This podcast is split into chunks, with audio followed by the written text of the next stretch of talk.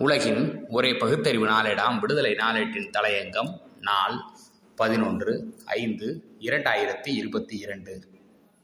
ஒன்றிய நிதியமைச்சரின் பதற்றம்.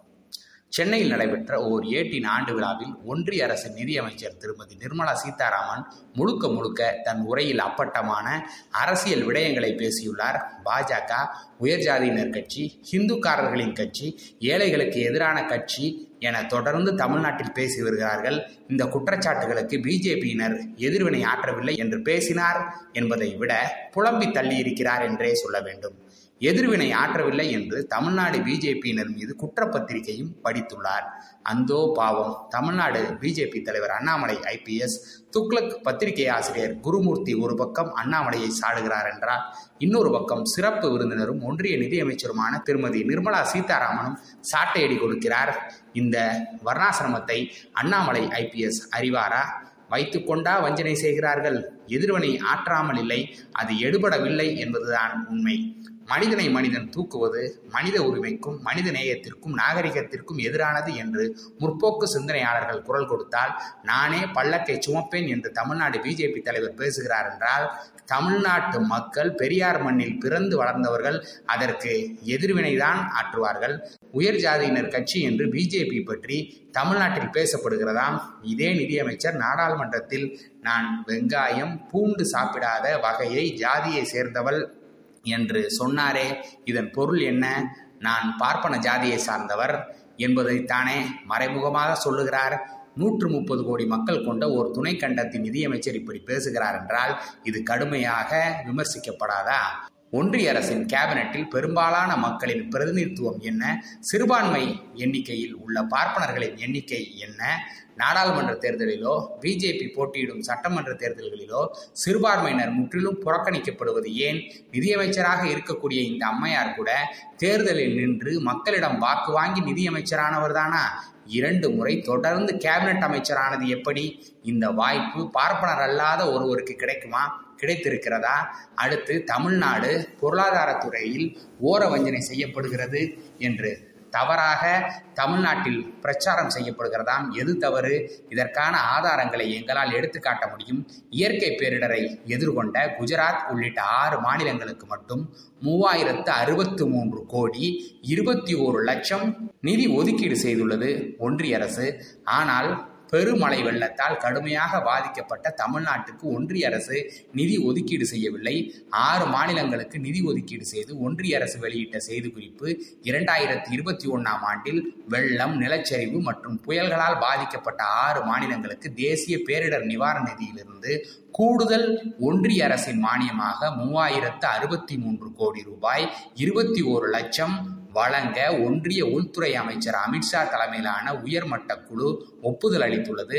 இயற்கை பேரிடர்களை எதிர்கொண்ட இந்த ஆறு மாநிலங்களின் மக்களுக்கு உதவுவதற்காக பிரதமர் நரேந்திர மோடி தலைமையிலான ஒன்றிய அரசின் நிதி ஒதுக்கீட்டின் விவரம் வருமாறு.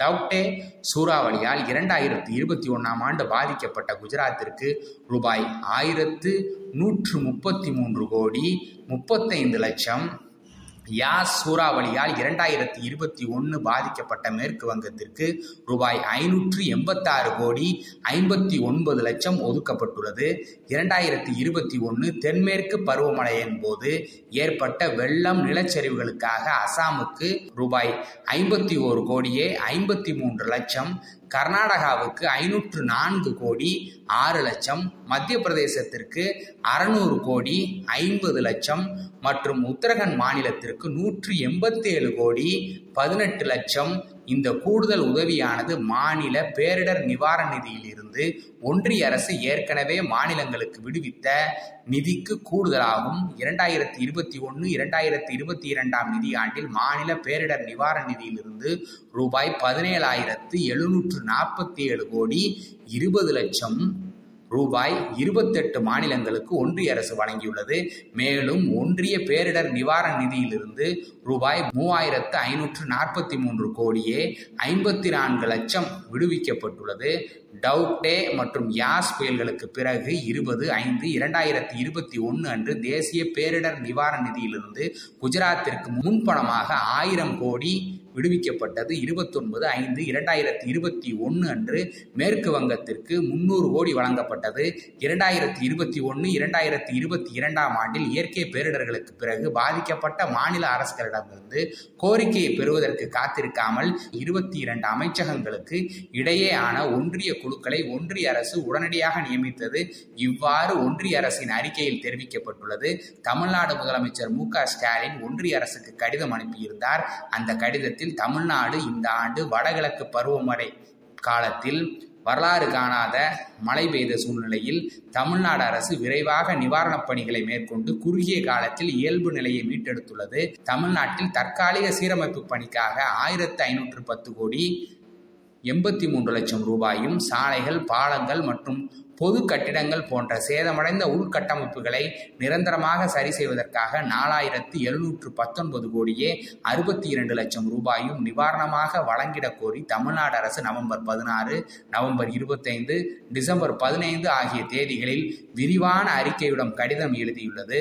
இருப்பினும் ஒன்றிய அரசிடமிருந்து பதில் வரவில்லை. கரோனா பெருந்தொற்று காரணமாக மாநில அரசின் நிதி நிலைமை பாதிக்கப்பட்டுள்ள இந்த சூழலில் மழை வெள்ள பாதிப்புகள் மேலும் அதை கடுமையாக்கியுள்ளது. மாநில பேரிடர் நிவாரண நிதியும் தற்போது முழுமையாக பயன்படுத்தப்பட்டுள்ளது என்று தமிழ்நாடு முதலமைச்சர் மு க ஸ்டாலின் சுட்டிக்காட்டியிருந்தார்.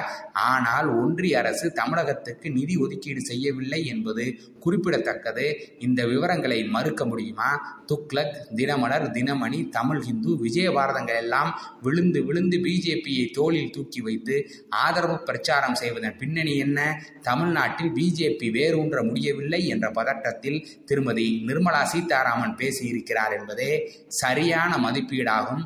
கஜக்குட்டி கர்ணம் போட்டாலும் தமிழ்நாட்டில் தனித்தன்மையான குணத்திற்கு முன் அதன் பலத்தின் முன் பிஜேபியாக இருந்தாலும் அதன் அப்பனாக இருந்தாலும் புஜபலம் காட்ட முடியாது. இதனை எழுதி வைத்துக் கொள்ளலாம். நன்றி. வணக்கம்.